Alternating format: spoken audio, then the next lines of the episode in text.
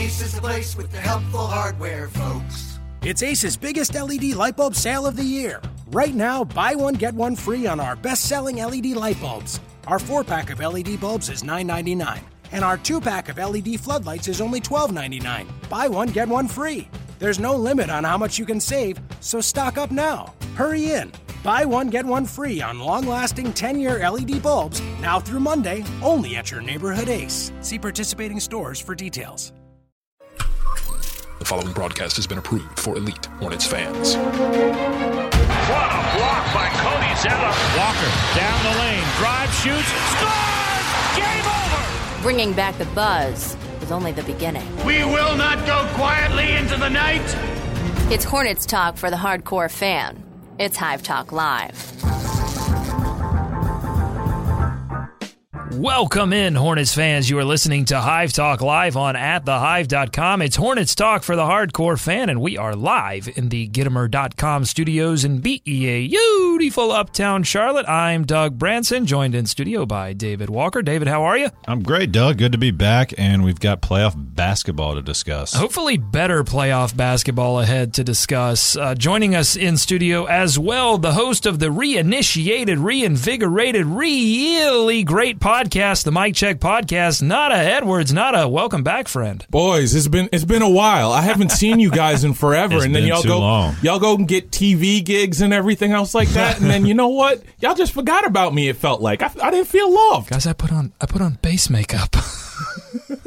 I had to put I had like a like an ingrown this is way too much information, but I had an ingrown hair and I put concealer on it. This is what TV is doing to me. It's making me way too concerned about my appearance. Yes, it is, but you know what? It's justified. I, I can't necessarily blame you on that one. Coming up, guys, in moments, we head out to Miami and talk to Jonathan Jones with the Charlotte Observer, who's been busy covering team practice as the Hornets get set to take vengeance on the Miami Heat after getting trounced in game one. Plus, our friend Nada, he's he's here, he's in studio, and he has his thoughts on fan reactions to the loss, both hmm. on Twitter and on the air. He has his finger on the pulse of the Charlotte Hornet fan kingdom. And also Nick Denning at the Hive writer. He's back with what's happening around the NBA playoffs. But first, a few words. Subscribe to us on iTunes or your favorite podcast app and get live shows and our new daily Hive O'Clock alarms downloaded to your mobile device of choice. If you're listening live, we've got a poll up right now on atthehive.com on the show post. What is your panic meter set to after that game one loss? Let us know on the post over on at thehive.com. It's important that you vote in that poll because uh, we want your voice to be heard and, and we'll, we want to talk about it when we get to uh, Nada's segment later on. And because you can take game one, but you'll never take our spirit, let's swarm Charlotte.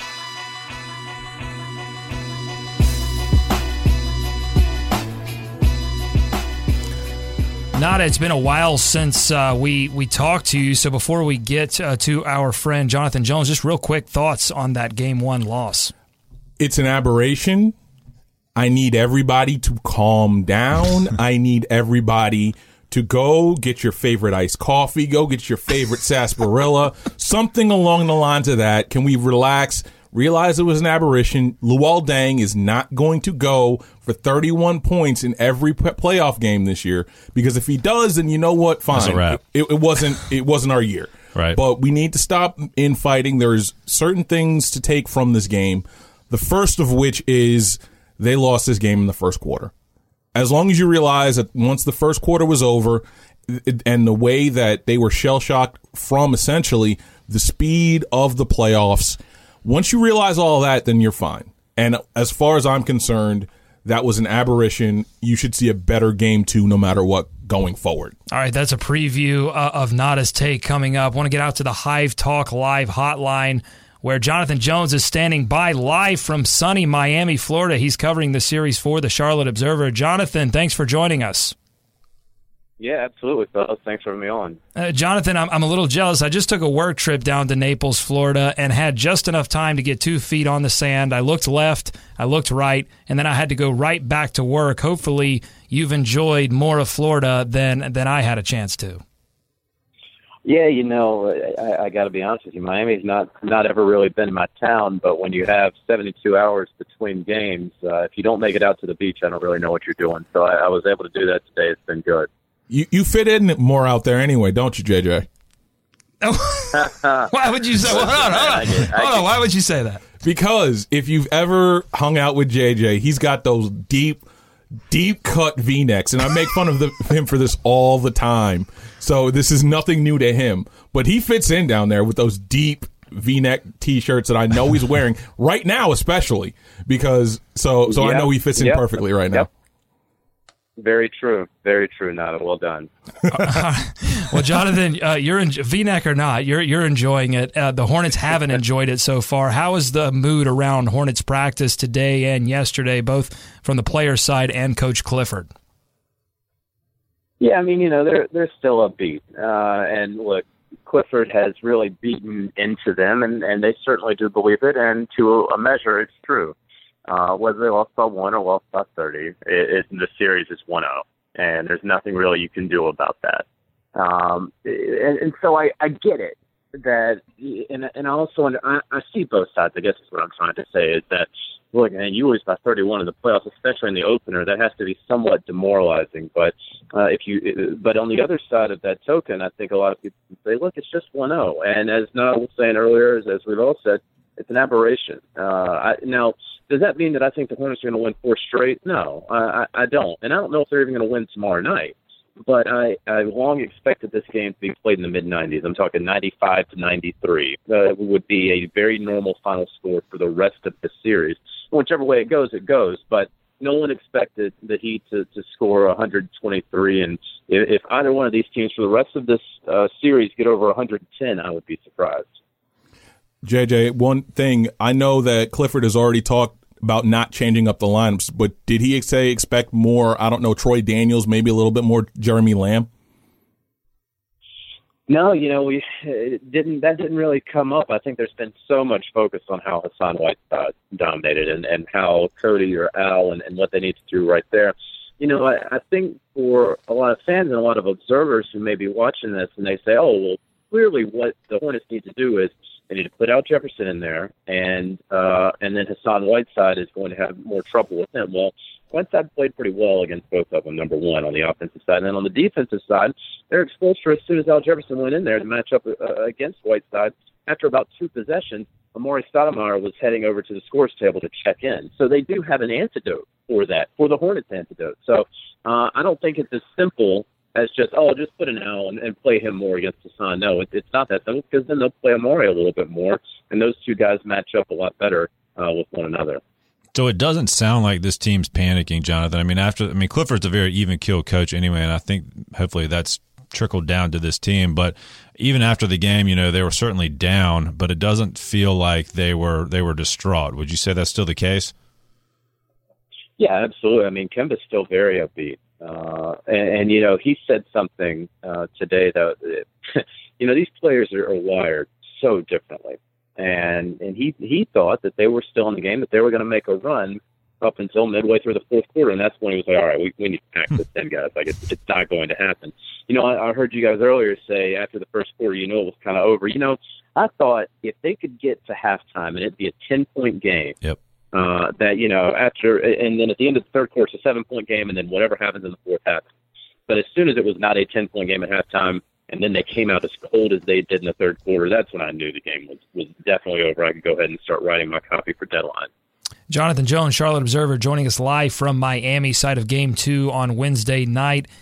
Jonathan, is there anything that the Hornets players or Coach Clifford pointed to specifically that seemed to put a wrench into their defensive plans against Miami?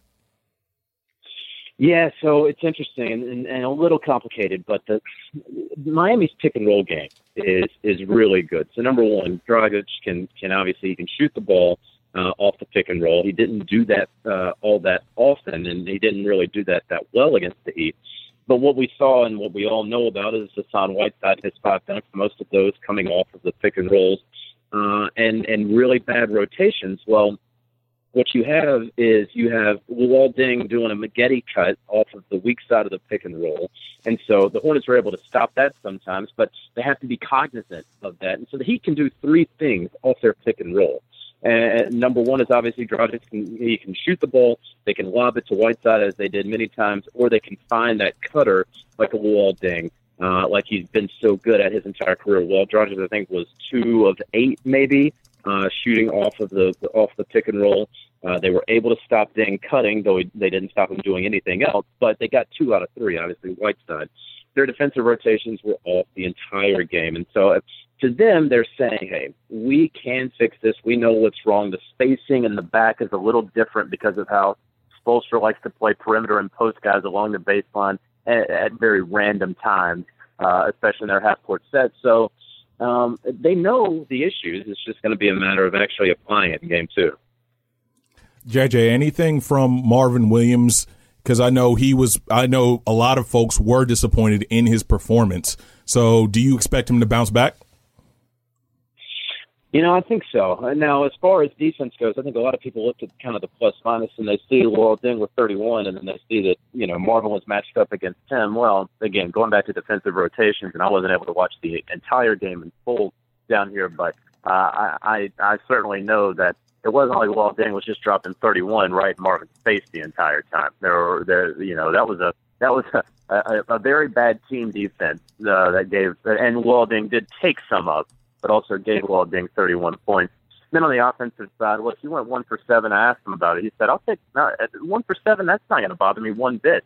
He said, "These are the shots that I shoot." It wasn't like he was getting all terrible shots or anything like that, save for one, I think, where he where he thought he got fouled there uh, in the paint. But six of those seven, I think he would take any other day.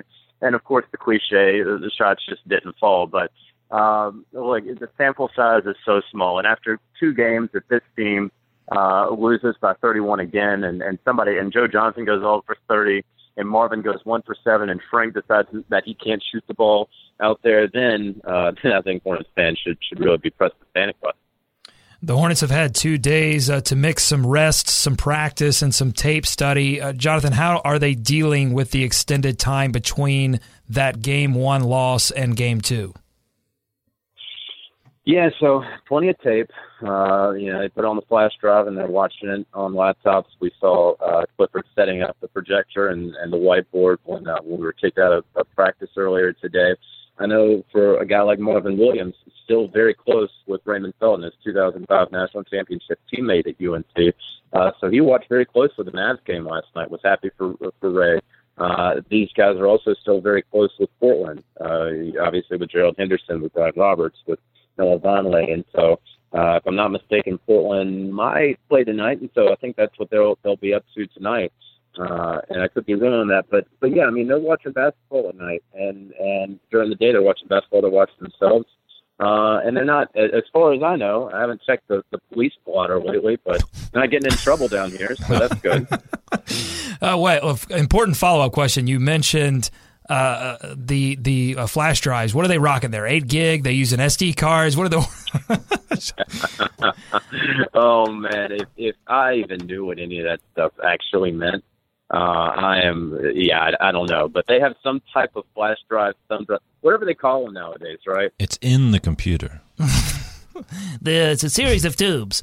Uh, Jonathan, uh, points in the paint, something the Hornets have been able to contain for most of the season. Opponents average 40 per game uh, during the regular season. The Heat scored 56 in game one. How important to the Hornets is reducing that number, and do they have a plan to stop it? Well, and so the interesting thing and the kind of misleading thing about that is that while the Hornets have been very good at points in the paint, and you mentioned 40 allowed, which I think was tied with the Spurs for maybe the third or fourth best in the NBA this past season, they haven't been as good against the Heat. And so, yeah, I mean, we can take what they've done against everybody we can take against what the team that they're playing against for potentially seven games and what they did against them for four of the regular season. Which one makes me feel better? I want that one. yeah. uh, well, I'm sorry, ah. uh, but but their last regular season game against the Heat, I think uh, Clifford said they gave something like 56 against the Heat, and so this is really in line with what they did in the last game, and that turned out to be a win for the Hornets, of course. But um, yeah, I mean, you're, you're not going to win if you give up that many points, if the differential's that much. Uh, like, the points in the paint are also, we got to take into account the second chance points, and they have to get on the defensive glass. I mean, that was pitiful that they only rebounded 61% of, of reboundable balls uh, there, and that the Heat was able to get 14 offensive rebounds. That's not the Charlotte Hornets. They will get defensive rebounds first in the NBA in percentage, around 74%, I think. Uh, so they're going to, or maybe 76%. And so to get to 61, that's such a huge gap. And if they can't play their game uh, there in the paint, then they're just not going to win the series. Your colleague Scott Fowler at The Observer wrote that uh, Kemba Walker still hasn't won a playoff game with the Charlotte Hornets, and he's not going to anytime soon unless he starts shimmying and shining. Did Kemba have any comments at practice today on his performance and whether anything needed to change on his end? Yeah, he had an interesting note. Uh, uh, the the sideline reporter for TNT asked him, "Kemba, do you think you need to shoot a little more?" Uh, and I think his numbers were fine. I mean, what was he? Six for thirteen, fourteen or thirteen. There you go. Six for thirteen, so a decent average. Nineteen points, just under his, his season average. But look, we all know everything ratchets up in the playoffs, and we all know that this team is, it really feeds off of his energy of course, that first quarter, no one's really getting all energized after that first quarter if you're wearing uh, teal and purple. So we we all get that. But uh, number one, the the thing, the interesting thing that he said today was after he said, "Yeah, I don't think I need to shoot more. I, I liked my shots and I was trying to be aggressive, but every time he he got past the guy, there was another guy, uh, and." He was talking about the Heat defense, and I don't know if that means that he's going to need a few more ball screens. I don't know uh, if there's going to need to be some some better ball movement uh, and spacing on the Hornets' offensive side. Uh, but I thought I found that interesting where he just said, "Yeah, every time I tried to make a move and I thought I got past someone, there came another Heat defender." He's Jonathan Jones, writer for the Charlotte Observer. He's down in Miami covering uh, this, uh, hopefully, what will become a, a, more heated playoff series as we continue on. Friends call him JJ, apparently, and he loves these v neck t shirts. Jonathan, thanks so much for joining us. We really appreciate the info. Hey, appreciate it, fellas. All right, catch you later, JJ. See you. All right. So, what if they don't win game two? Because J- Jonathan brought it up. He said, you know, he, he doesn't know if they, they can even pull out game two. He doesn't think that this series is, is over by any stretch of the imagination, but they right. could come uh, come back to Charlotte 0-2. What if what what happens then? Well, like I said this morning, I think the thing you worry about with that is this idea that they haven't won in how long's it been? 10, 10 games, 11 games franchise wise they haven't won a playoff game. Yeah, yeah. just so, 11. Right, 11. 11. So they're creeping up on I think the NBA record. Um, you think that weighs not? You think that weighs on their mind? We we well, discussed this a think, little bit. I just think we? It was a question. It, it, it's in every graphic now after that game. If they don't win now, it, you know, you start to think about it or you start getting asked about it. I mean, that's the worry. I think you, you just have to play better. If they're in this game, they're going to feel better about coming home. If it's another 30 point blowout coming back home, I mean, that's the worst case scenario, right? I don't think it's the worst case scenario. One thing we got to factor in when we talk about these long drawn out series, especially when you're talking about an older team in the Heat, is that rest does play a factor. Rest is a big thing. And when you're going from two days to just one day in between games, like you're going to see between game th- three and game four, I think that's why you don't necessarily panic.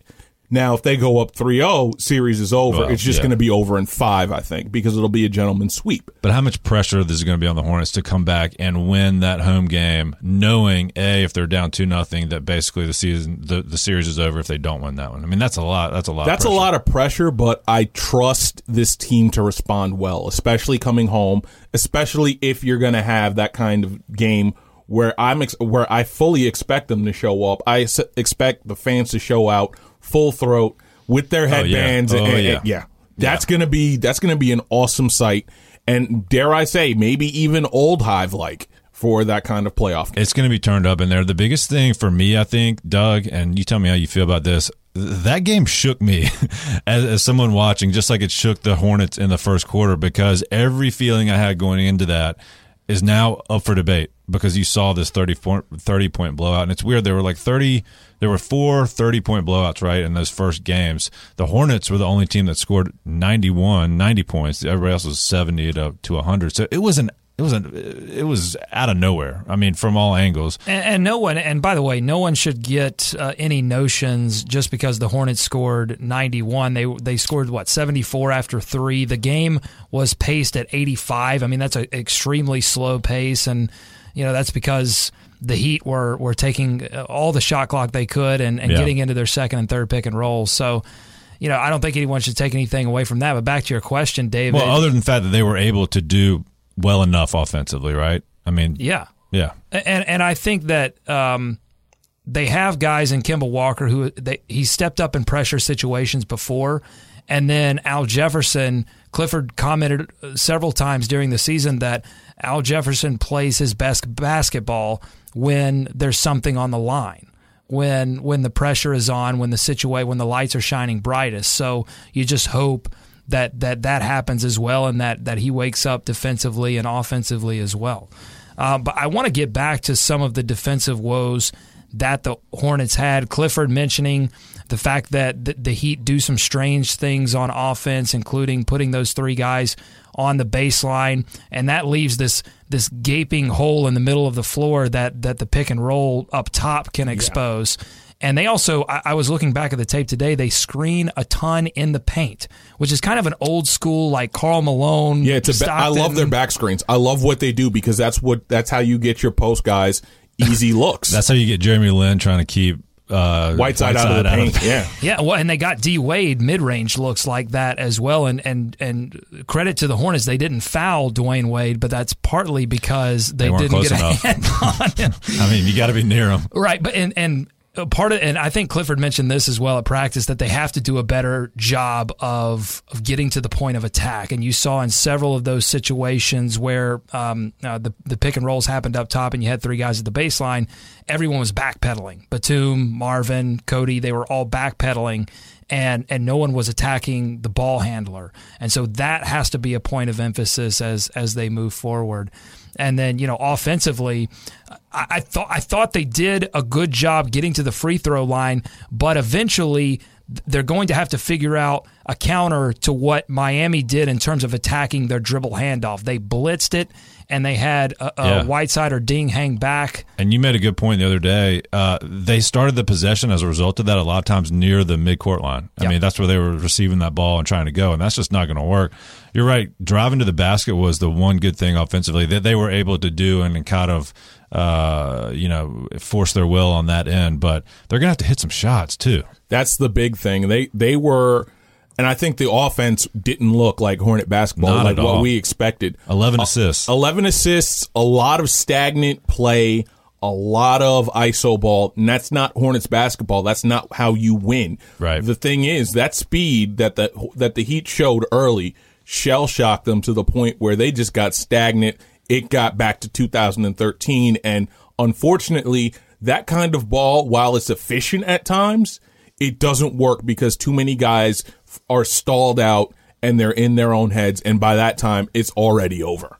Yeah, and that's where we've seen the Hornets when they really struggle on offense. That's when the ball stops moving. Somebody tries to go one on one, and you look at it like Jeremy Lin led the team with three assists, and I tweeted that out. That was not a positive tweet for Jeremy Lin. it was just stating. Be careful. Be careful. Well, I'm It just saying it was wasn't- retweeted 27 it times. It wasn't a shot at Jeremy Lin. It was just he had three, Frank had two, no one else had more than one. So that's a problem. You got to have some. You got to have a share in the ball and get people in good position.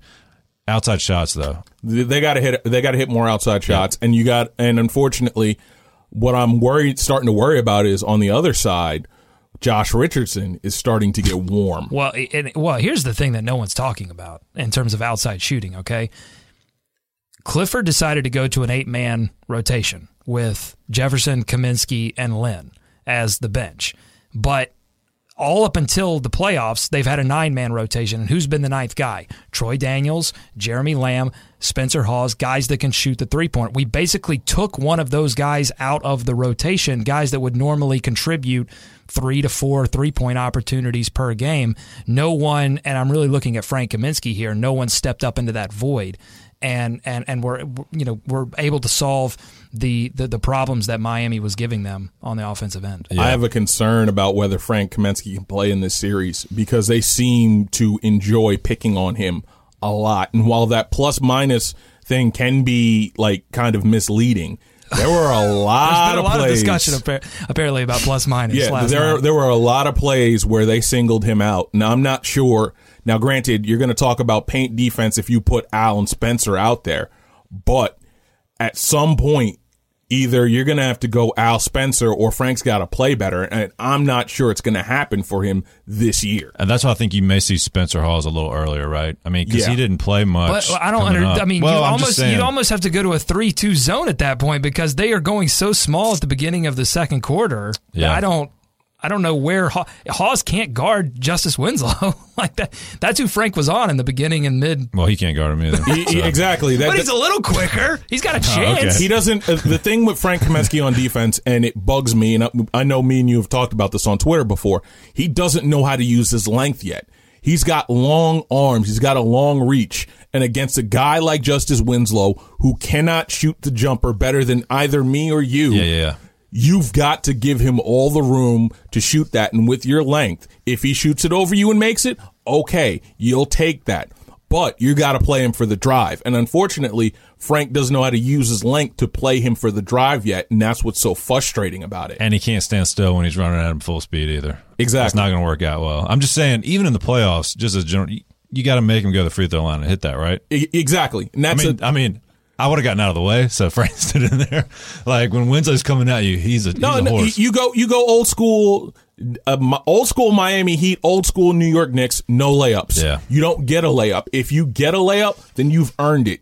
That way, there's no any no chance for the three point play. You put him on the free throw line. He makes his free throw lines. He makes his free throws. Hey, okay. you earned it. Yeah, exactly. But- You but earned it. At some point, I think we have to look at this game and say they got hit in the mouth. They didn't know what to do. It was a total butt kicking, and like sometimes you just don't Butt need to break it down. I- mean, sometimes that's just what happens.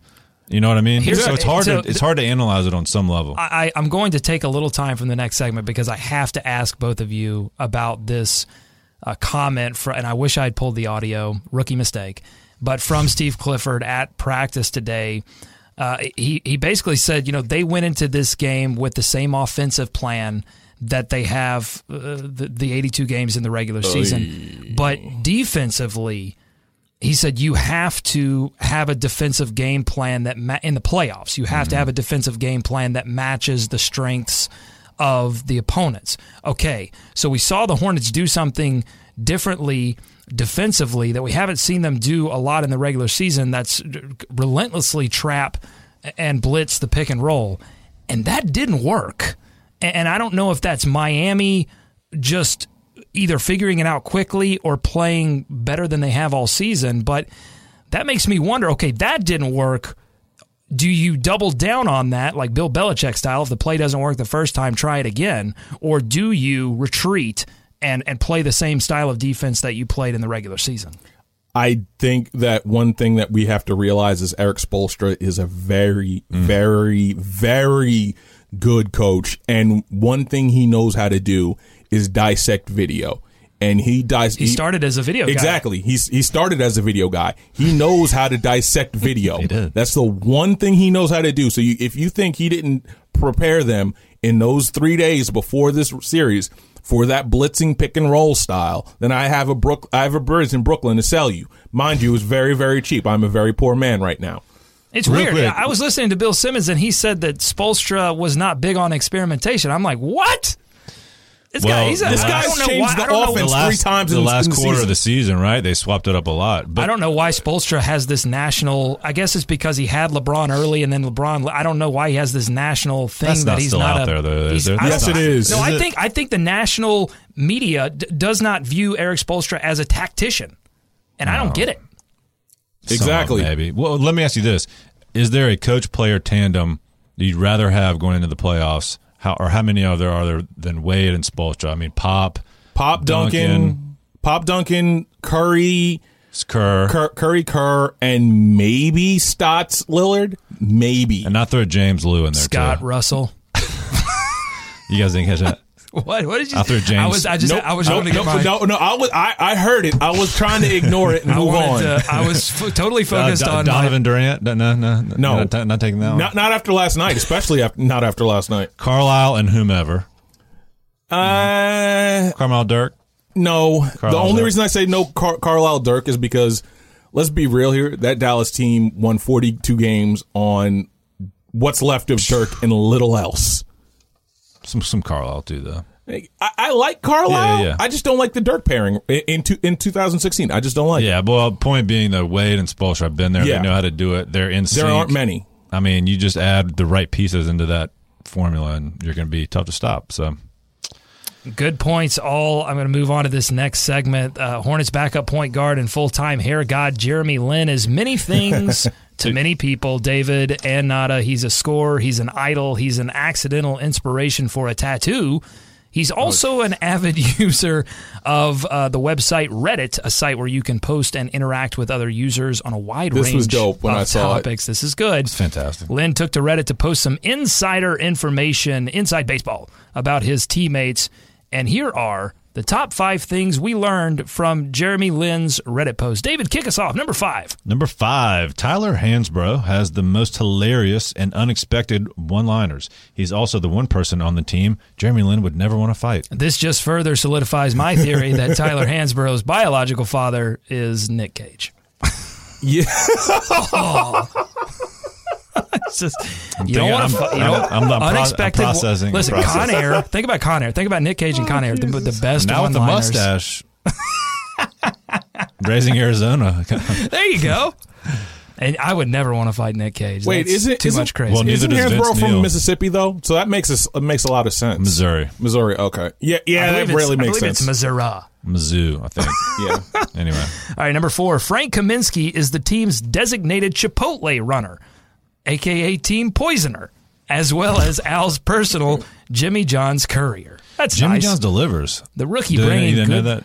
they, don't, they were like, "Listen, I know you deliver very quickly, but we're going to we're going to send the rookie anyway." Yeah. No, he's the rookie. He's got to go get That's it. It doesn't matter. That's true. Number three, David. Sometimes Nick Batum arrives to practice on a Segway going Boris Diaw. oh no. This Nada, this sounds like something out of one of those Blake Griffin Kia like in the zone commercials. Like, hello guys, hello fellow basketball players. I'm ready to hoop it up whenever you are. Hello, fellow sports Let me players. let me just hop off my vehicle of the future, the Segway. Th- This makes me scared to sign Nick Batum to a to a long term deal He now could because himself. Well, not it's not not even a- that. Not even that. I'm afraid of a lockout, and then he'll end up being really Boris Diaw Part Two, where he looks like Marlon Brando after that. Um, he's too skinny. Look, he's too skinny. Hey, hey, hey, hey! You say that. Remember, we have we have a whole bunch of nice lockout candidates that gained weight and lost their careers. Boris Diaw, surprisingly, is not w- one of them. He just went to San Antonio. You know, we focused on Frank Kaminsky and North Carolina food a lot, and and I don't. We've never really. No one's really talked to Nick Batum about how he enjoys Charlotte Food Fair. How does it compare to fine French cuisine? Well, remember, he came from Portland, so he's probably this is probably an improvement. Oh yeah. Has he been to the French Quarter, the, uh, the Latta there's, not much, there's not much French food in there. exactly. like literally, the extent of the French food around here is homilies. Think about that. This is good pastries, though. Yeah, very good pastries. Delicious. Uh, number two, Kemba Walker. This is, by the way, this is the top five things we learned from Jeremy Lin's Reddit post. J- This is actually Jeremy Lin. I, we we confirmed It's it. confirmed? He's an avid redditor. We're good with- He's yeah. done the the what do you call them? The, The Ask Me AMAs, Anything. yeah. So he's confirmed.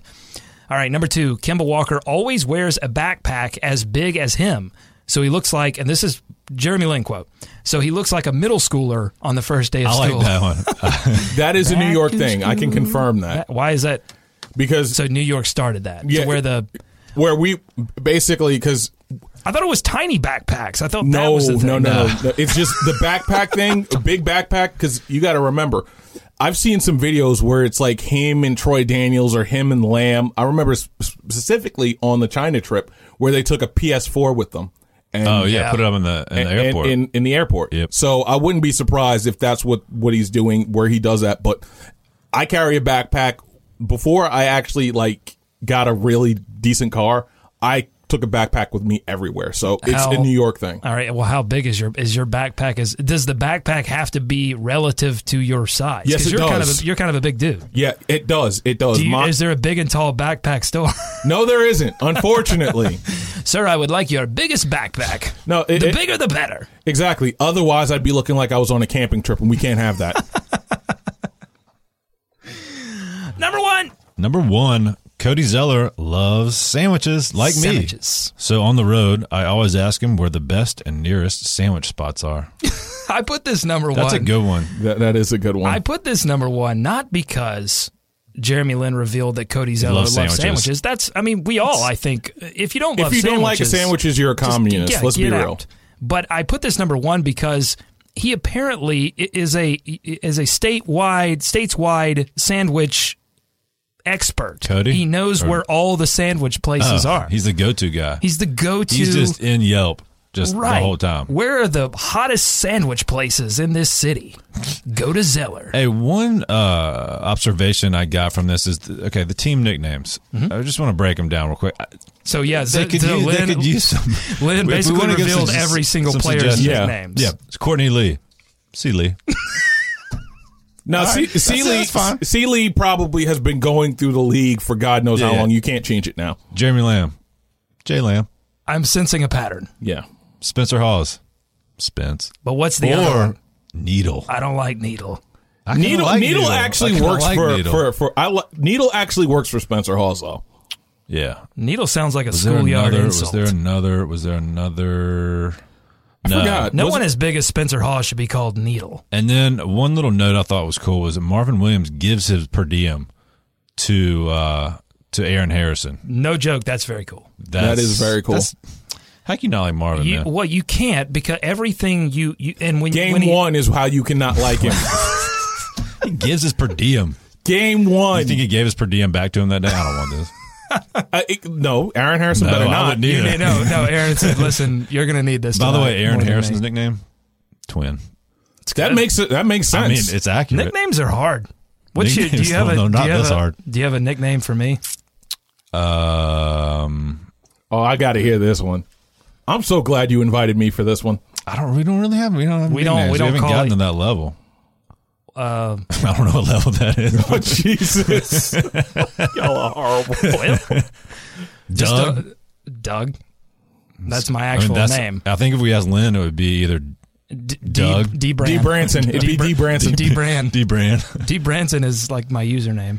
Oh Jesus! No, we don't give out personal info on this. Come on now. I'm sorry. Hey, the last thing was he likes Jorge Gutierrez and he likes talking to him. He played ball at Cal, so we talk about how awesome California is. Well, that's you know That's great. West enjoy Coast. all that. Enjoy all that high best tax life. coast. That's it.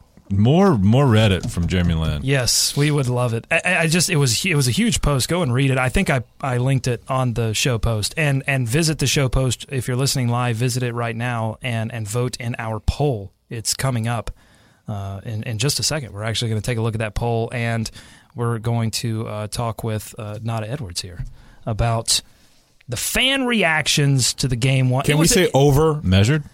over a- hold on, reaction? hold on, hold on, hold on. I mean, it was a slogging. I mean, they got they Yes, got it put to them, and, and I think if fans, I have to tell you, I have to tell you, producer Katie's reaction. She she bought an MKG jersey shortly before he was re-injured. So did I. But she still she still she still wears it confidently to to games and, and the like. But but when they lost, really before they lost, I think a middle of the fourth quarter, she took that thing off and slung it across the room. Katie, no one blames you. No one blames you. I looked at my mentions about midway through the fourth quarter. I wanted to do the same thing. I don't blame you at all, Katie. But but yeah, as far as the fan overreaction goes, it wasn't fun. It wasn't fun at all, especially when we start bringing up old stuff. Like we mm. should have drafted Winslow. All right, yeah, yeah, yeah. So, so I did want to jump into that. Tell me why the Hornets didn't, or maybe shouldn't have drafted Winslow. All right. The best way I can explain this is if you liked all the points you saw this year out of the Hornets, Yes, I did. you wouldn't have gotten it with Justice Winslow. I like Right. points. You wouldn't have gotten it because you needed that outside threat. You needed a stretch for for what Clifford was doing.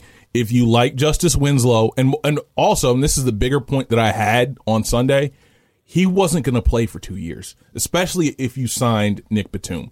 Because is he going to get playing time over Jeremy Lamb? No, because Jeremy Lamb can hit can hit the three, initiate the offense. Was he going to play over Troy Daniels? No, because he was going to hit the three. If and more importantly, if Aaron Harrison could hit a three right now, he would be playing. If he can consistently hit a three, he would be playing because he's that nice big guard that you can initiate the offense with, almost like a Jeremy Lamb.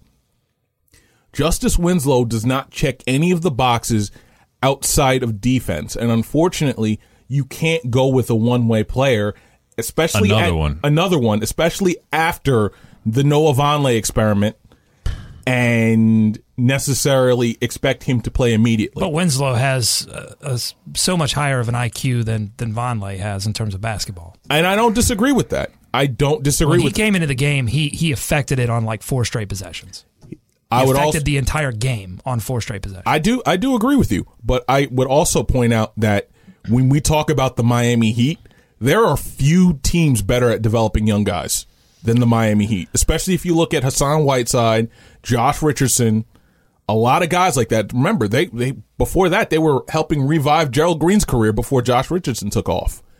They are really good at developing guys and knowing where their strengths are and accentuating those and minimizing the weaknesses. Notice there aren't that many corner threes for a guy like Justice Winslow. That's on purpose.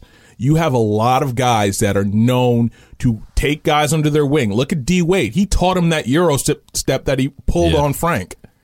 Well, and, and we talk about the fact that we talked earlier about the fact that Spoelstra puts three guys, both post and perimeter, quote unquote, perimeter players on the baseline. That that is a good strategy. It's a good strategy for them because they can't spread out. You know, they can't stay high like the the Hornets will put guys on the on the wings and, and spread them out.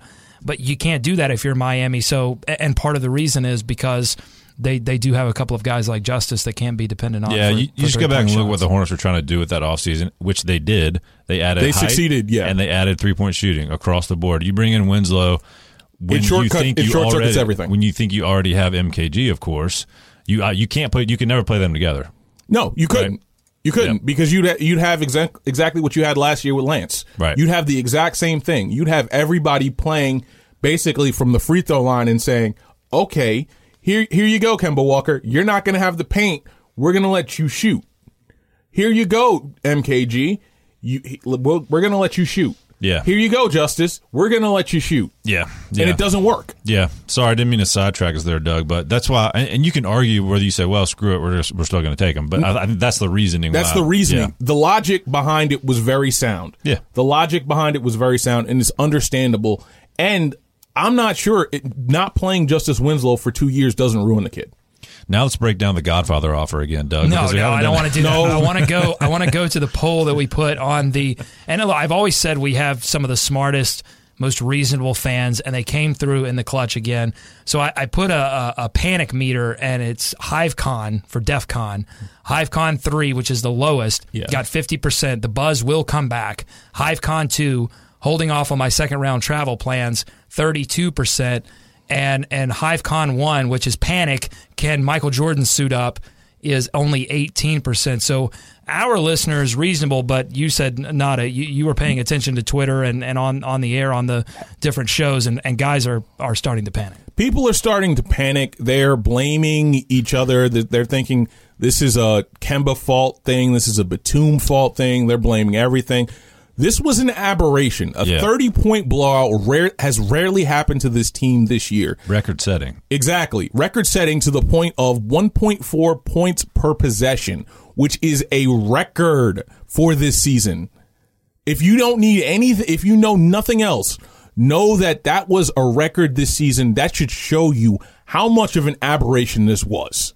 I, I, I, I get panicking. I get it not looking bad. I get not liking the optics of it. But at the same time, this is a very good team that's going to rebound. And more importantly, they're not going to get swept. Can we stop worrying about getting swept? Because I'm worried. That's just me. Da- David, David, Well, it's 11 games. that's that's the thing. It's a, the history. You hope it's not weighing down on Kimball But I'm with you. mind. The bounce back. I've been on the bounce back train all year. they're going to get legit. game four. I'm willing to guarantee that. They're going to get game four, if only because those old guys are not going to be ready to go game four. Now, games two and three are going to be the issue. because you got plenty of rest You got plenty of rest. and plenty you- of time for Spoelstra to Plenty scheme. of Miami downtown. Exactly. Spoelstra. But this that's the benefit of finishing third. Yeah. All right, fi- final question before we get to uh, what's happening around the NBA playoffs with Nick Denning. Is Kemba Walker, and we heard from Jonathan Jones a little bit on this earlier in the show, is Kemba Walker in a damned if you do, damned if you don't situation Yes. with fans? The Heat schemed against Kemba Walker to keep him out of the paint. Uh, every Kemba said it at practice. Every time he drove, there were two guys trying to keep him out of the paint. They got him off the free throw line. They, they got him away from the catch and shoot three opportunities he's had all season, and he still managed 19.6 of 13 shooting. Yet I look around on, on these Twitter polls saying who should step up, and it's Kemba Walker, Kemba Walker, Kemba Walker. What's going on here? now? Well, he's the leader, though. I mean, Well- that's going to come with the territory to some degree. I just think he's damned. Like he's damned if you do 19 points, Yeah. 6 of 13 shooting. That's good. That that's a great night. That's a great efficient night. When you're shooting around 50%, especially when it comes to from 3 uh, as well, I don't know it's not Kemba's fault because unfortunately for some fans, they don't realize that Spoelstra's main purpose of that defense right now, you're going to take away Kemba Walker first, you're going to take him away second, and you're going to take him away third. Then everybody else is the factor. You take away Kemba Walker, you take away the swagger of that team, they're going to be like they were game one. You have to take them out because otherwise they start feeling good. Then you got Marvin Williams start making shots and feeling good. You got Jeremy Lamb starting to feel good. You got Jeremy Lin feeling good. You have Frank Kaminsky feeling good. You take away that good feeling from their leader, you're gonna, and you take the head away from the snake.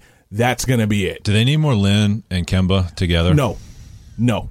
It's to well that that means Lin guarding Wade. I know that's a bad thing. That's a bad. Here's why I say he's damned if you do, damned if if he doesn't. Because had he shot five of seventeen for twenty five, Oh, they're killing him. Uh, they would have destroyed him. they Yeah, would when have said in he's, actuality, he's forcing. He's it was a things. blowout. Like no one, you can't hang this on any one person. I don't think. No, you can't. You can't. This was a team failing. This was a team failing against a team that came out ready to establish dominance. You can't blame a single solitary person on this one. But you, And I think reporters were hinting when they uh, interviewed uh, Marvin Williams uh, the the first day about you know his failings against the Walding, and, and Marvin seemed a little annoyed. He because I I He think, shouldn't be. Well, but I think he sees this as a team failing as well. As, as this was a scheme that they had going in to you know uh, uh, basically double the, the ball handler on the pick and roll. there's and a then, lot of people that left Deng open. Yeah. You know what I mean? Yeah.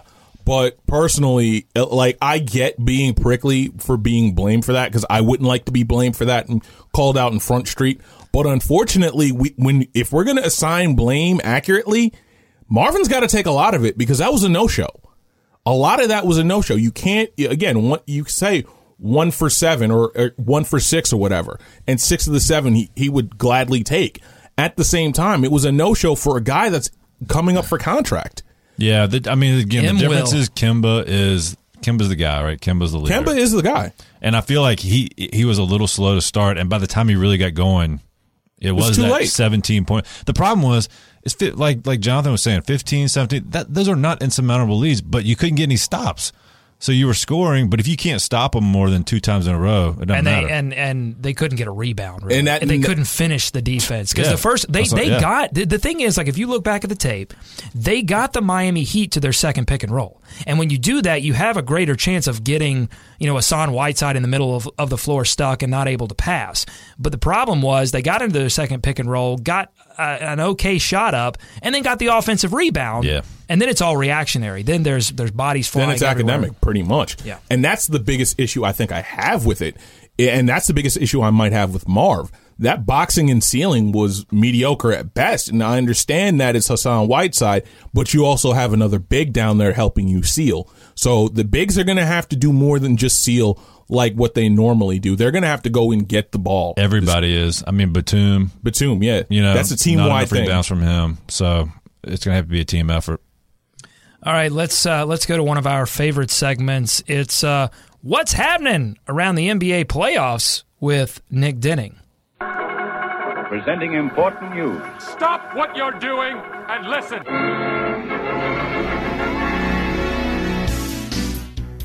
Nick, welcome back to the show, my friend.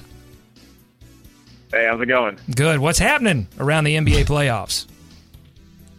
Well, we have our, I guess, second offseason coaching hire um, so far. I guess it's not the offseason just yet, but for some of these, these teams it is. Uh, the Phoenix Suns have hired um, Earl Watson to be their head coach in a three-year deal. Uh, Watson was the interim coach this season after the Suns fired Jeff Hornacek. Um, according to reports, the primary reason they brought him back was, uh, I guess he was backed by many of the players during their off during their exit interviews. Um, so good, good on good on Earl. I mean, this is uh, you know it's it's good that they listen to the team, and you know even though the record probably doesn't reflect it, it's certainly a um, you know it seems like the right move at least in in the um, in the immediate. It, it, sound, it, sound, it sounds like it, it, sounds like uh, Suns management were, were ready to exit to their offseason. They were like, "Ah, oh, we don't want to interview He's anyone already else." here. All He's right. got the keys. Yeah, and more importantly, if you saw anything of that team this year, and I saw them up close and personal, they didn't look like they wanted to be there with Earl Watson. This is going to be another mistake of a coaching hire. Uh, Earl, we have one question for you in your exit interview. Are you actually Jeff Hornacek in disguise? Uh, no. Okay, you're right. All right, Nick. What else is happening? Um, Jamal Crawford, Crawford was named sixth man of the year. Uh, he averaged 14 points a game this season, shooting 40% from the field, which really isn't that good. I, but you know, the, the, the important thing about this, uh, I guess, the significant part about this is he, uh, this is his third time winning it, and he's the first player to ever do that. Um, and just for a note, I don't know if you guys talked about it earlier, but our man Jeremy Lin uh, finished seventh in voting. He received one first place vote. Do we know who? Do we know who voted for him? I'm not. Is that released? I wouldn't be surprised if it was Rick. I really wouldn't be surprised if it was Rick. But last year, Rick didn't vote for MKG, MKG. so I would be a little surprised. Well, f- yeah. Anyway, uh, n- no, that's interesting. I, I, uh, go ahead and, and, and get your third point, but I really want to talk about this Jamal Crawford thing here in a second. But what, what what's your what's your third item? Okay, well, the, the third item of business, um, the Thunder, obviously, we know, won by 38 points against the Mavericks in game one. Last night, however, the Mavericks bounced back and won game two. You know, Steven Adams just a second, fraction of a second too short on getting that tip in. Um, but, you know, after game one, me wrote off the, you know, me wrote off the Mavericks completely. Um, but with their ability to get win game two, I guess this kind of flows into my question. So maybe, you know, we'll hopefully we get back to the Lin thing. But my question to you guys is, we have a blowout victory by the home team in game one. Um, do you think that this can mislead fans and the media and even players into thinking that the series is over? And and Depends I, on the youth. Unless you're San Antonio and Memphis. Well, look, the the Hornets series, yes. This other series, n- no. Uh, that that series is uh, like Oklahoma City Maverick. It's over. Oklahoma City's delaying the inevitable, but it's over. But I think a lot of people saw that going maybe six, six, eight, six Wait, games. They're just so hurt. Mav, wait, Mavs OKC? I didn't see that going six. I saw I that going five Some people. tops. I said some people. Well, well, where are these people? And can we have I'm them saying checked? I listed some other podcasts. Some people thought that. I'm just saying, where are these people, David? I want to get them checked. Nick, what do you think about Jamal Crawford winning the sixth man of the year? I I, I don't like it. I, I think he, he inefficiently scored all season. He he didn't really do anything else. I love Jamal Crawford. Thank you, David. Well, the, the What? one Nick, don't don't leave me out on an island here. This is ridiculous. I mean, there were better can. Will Barton was a much better candidate. I agree with you there.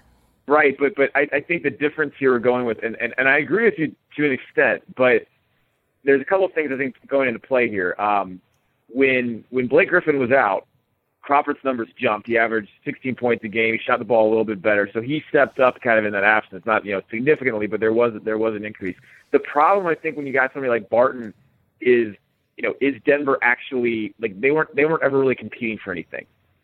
So I really think you could get. I mean, if we're gonna if we're gonna say that Crawford shouldn't have won it, we got to give it to a guy that actually not only was he coming off the bench as a six man, but he's contributing to a team that's going for the playoffs.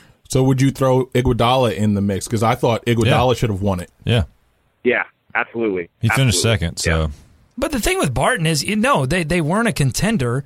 But imagine Denver without Will Barton. I mean, they would have been They would a have sucked. They'd have been number one in the lottery. They'd have been a complete and utter joke. wha- and, And what they were- what- what were they? not- Well, they weren't a complete. No, they weren't a complete and utter were joke. They were, uh, you know, a snicker. No, Hmm. they were a chortle. They were not a snicker. They were a solid snicker. No, they were, they were a solid. chortle. Chortle. Chortle.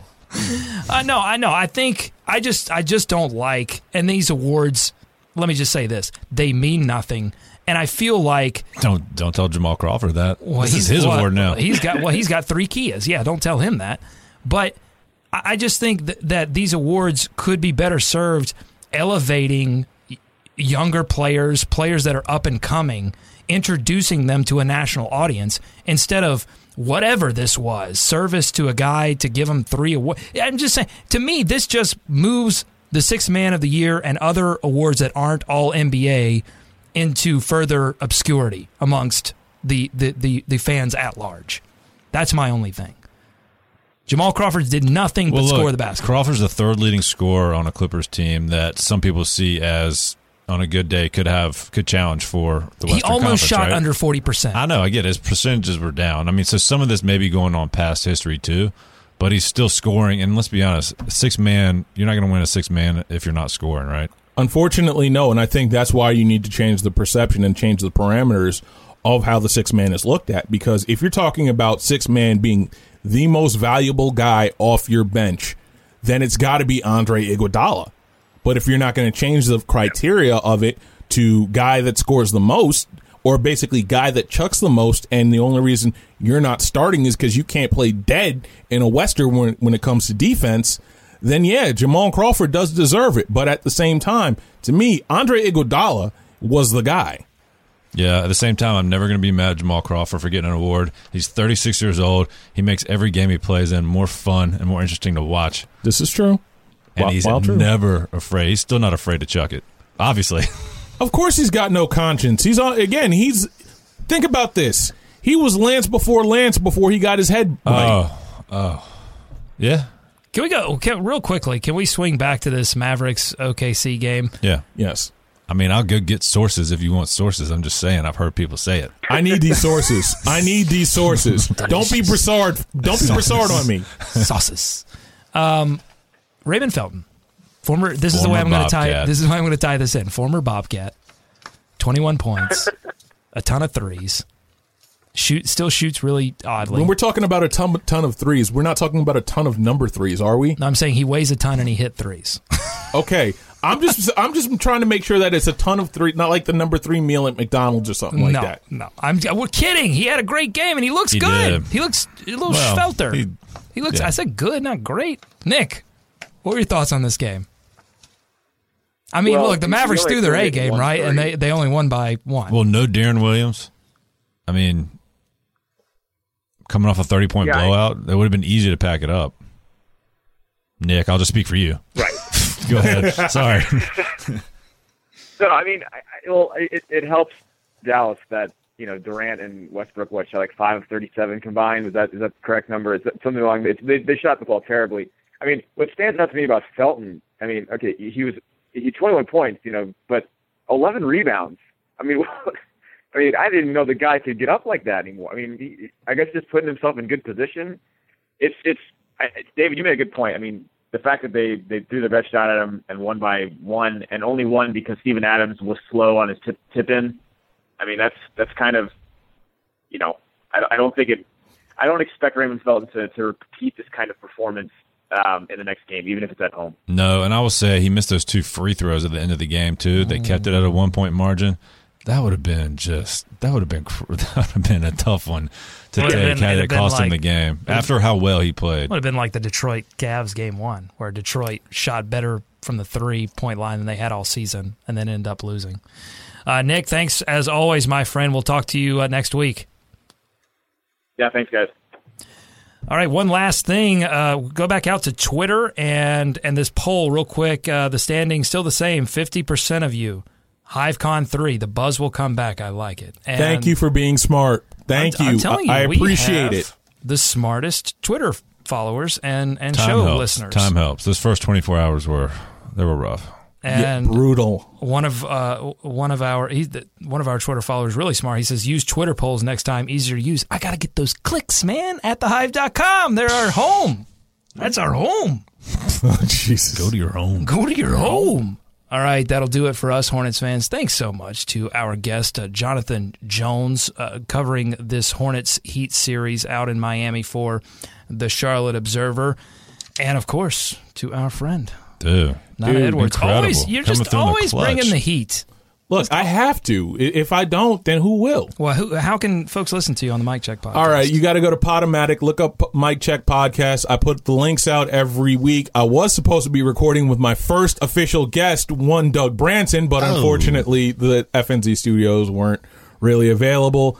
outside of that, though, again, Tuesday, Friday, coming out with a podcast every week. We will recap probably game two on Friday, and I think we're going to go get friend of a mutual friend of all of ours, Dustin Pfeiffer. Nice. Follow us on Twitter, Facebook, and Instagram at Hive Talk Live for live game updates and more. Go to atthehive.com for all the latest news and analysis for David, Nick, and producer Katie. I'm Doug saying stay bought in.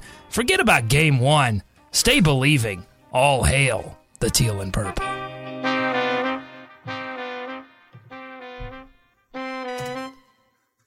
Ace is the place with the helpful hardware, folks. It's Ace's biggest LED light bulb sale of the year. Right now, buy one, get one free on our best selling LED light bulbs. Our four pack of LED bulbs is $9.99, and our two pack of LED floodlights is only $12.99. Buy one, get one free. There's no limit on how much you can save, so stock up now. Hurry in. Buy one, get one free on long lasting 10 year LED bulbs now through Monday, only at your neighborhood Ace. See participating stores for details.